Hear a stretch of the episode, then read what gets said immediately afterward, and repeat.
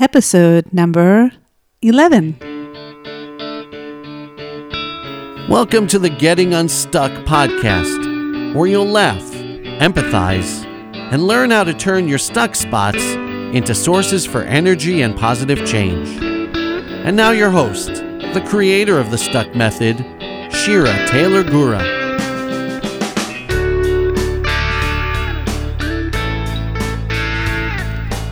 Hello, my dear listeners, and thank you so much for tuning in today. I'm really excited because I'm going to be doing something on this podcast today for the very first time.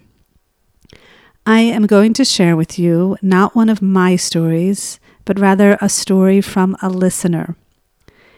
And because this is the first time that I'm doing this, I am a little nervous to be honest, but at the same time, I'm pretty excited to be trying this out. So, if you recall from the last episode, I mentioned how the purpose of this podcast is to help you and me and people around the globe to recognize how and where in their lives they can get unstuck. And my way of illustrating this possibility up until this point has been my stories. Yet, that being said, I realized I can also do this in another way. That is, by having people around the world share their stories on this podcast. What better way to inspire people to realize how they can get unstuck in their lives, if not by hearing only my stories, but by hearing other people's stories as well.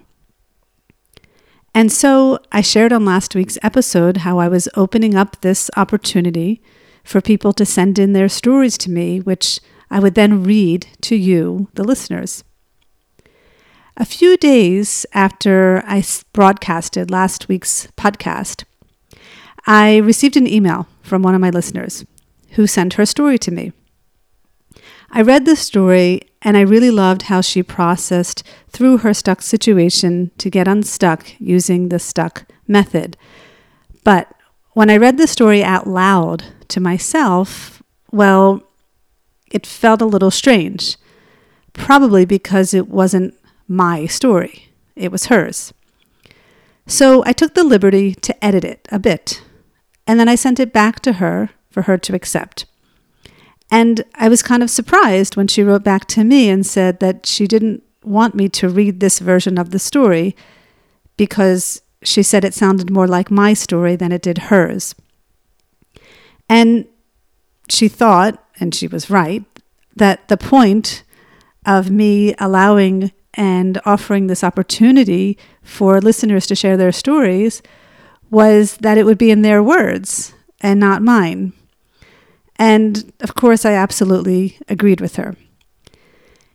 And then at the end of the email, she wrote, Maybe you can consider allowing the listeners themselves to read their stories in their own voices. Gosh, like, how did I not think of that? It was such a great consideration. And in today's day and age of technology, of course, this is totally possible. You can be sitting on the other end of the world. You can read your story into your smartphone. You can send it to me, and then I can share that to this audience. How did I not think of that? So, that is exactly what we did. And on today's episode, we are going to give this a try for the first time. But before we continue, I'd like to share with you not an iTunes review of the week, but instead, I'd like to share with you a testimonial. I just completed facilitating another Getting Unstuck program, and I asked for testimonials from the participants, as I always do for all of my one on one and group work.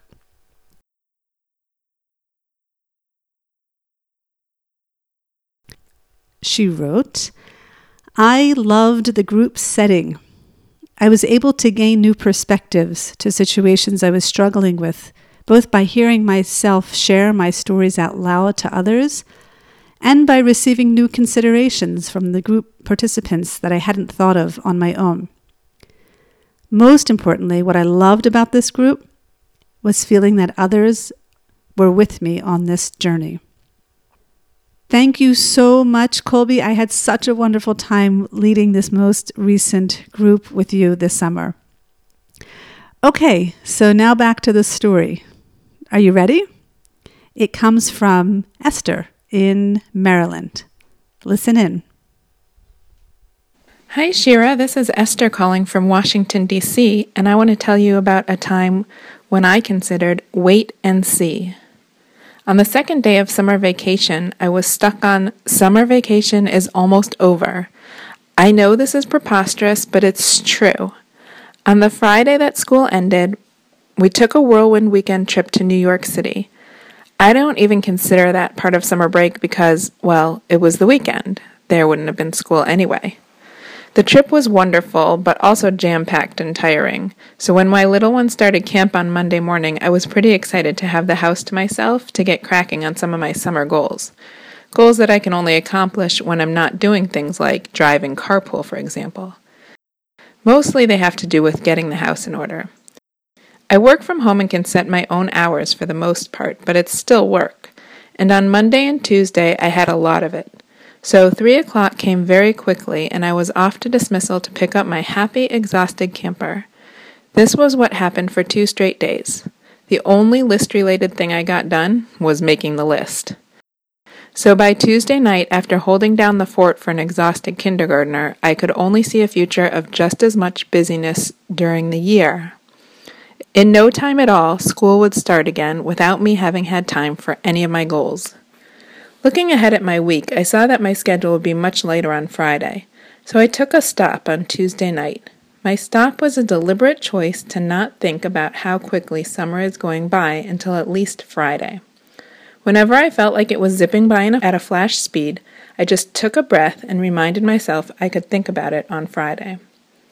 On Friday, I got to take an even longer stop of just relaxing at home without immediate commitments that took me elsewhere. That was an even better stop. By the afternoon, I was able to process. I told myself how I was feeling disappointed.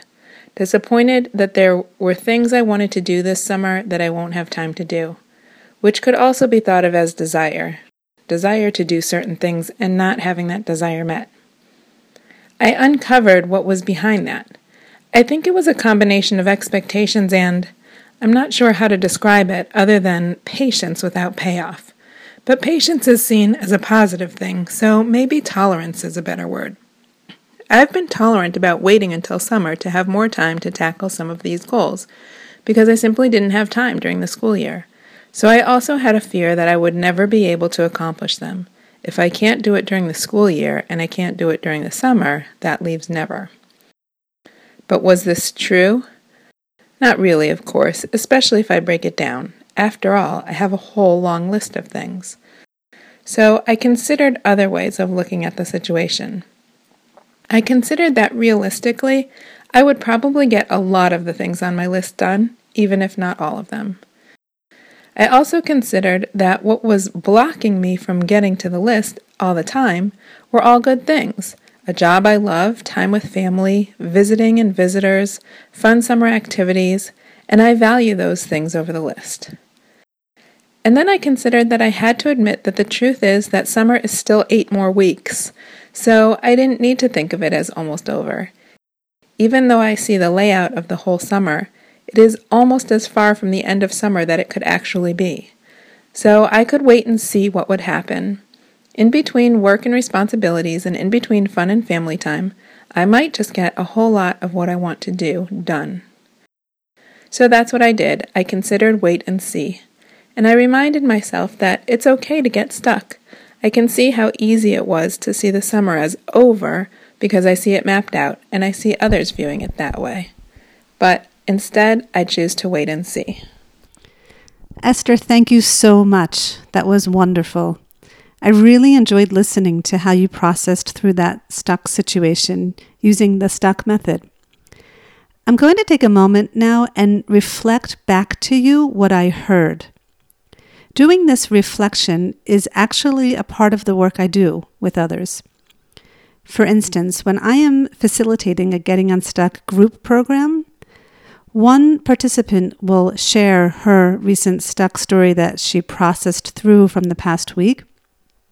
And then when she's done reading her story, one of the other participants reflects back on what she heard. By the way, I'm saying she, but of course, men can also participate in this work. And when we reflect back, we're basically saying what the person heard. Not word by word, but in general. And by doing this work, the person who shared the story can realize if her message that she was trying to send out to the group was received. And the person reflecting can confirm that what she heard was the message that was meant to be sent. In the work that I do, there is a strong emphasis on practicing mindful communication and mindful listening. So, anyway, I wanted to take a moment and just do that here. I heard that you took a stop. In fact, you took several stops during the week. And I heard how you told yourself that you were stuck on disappointment as well as desire. And you uncovered your beliefs and you investigated them. And that led you to come up with a list of considerations, one of which was wait and see. And I heard you say to yourself that it was okay that you got stuck on disappointment and desire in the first place. It sounds like you really were able to move out of this narrow, stuck place and into a broader and clearer view of your situation. It also sounds like you are cultivating some patience as you choose to wait and see with how your summer is going to unfold. Thank you so much again for sharing your story with us. I'm sure many of the listeners can identify with it. I know I can. And who knows, maybe I'll adopt your consideration. Wait and see the next time I get stuck in feeling like time is slipping through my fingers. So, Esther, I want to say thank you again for taking a leap and being the first listener to offer me a story. I think you're really brave in doing so. And I also want to thank you again for offering me that consideration just to try this out on my podcast when I wasn't even seeing that possibility. I think it's going to work. Every few episodes or so, as long as listeners continue to send me their recorded stories, I will broadcast them. And I really think this is going to bring this community of getting unstuck listeners together and demonstrate how we can really create an unstuck world one story at a time.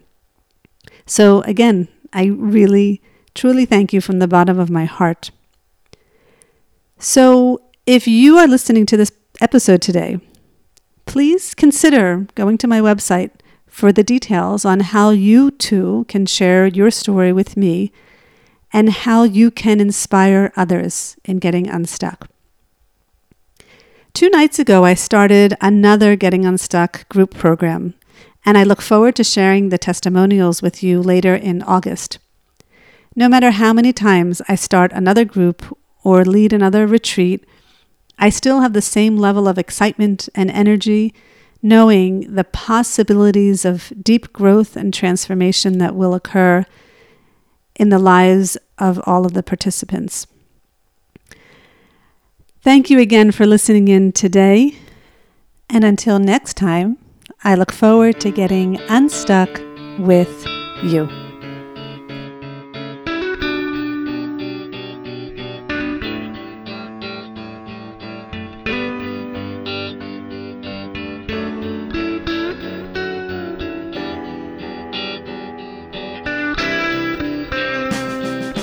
Thank you for tuning into this episode of the Getting Unstuck podcast. For more information on programs, workshops, and retreats, check out our website, www.thestuckmethod.com.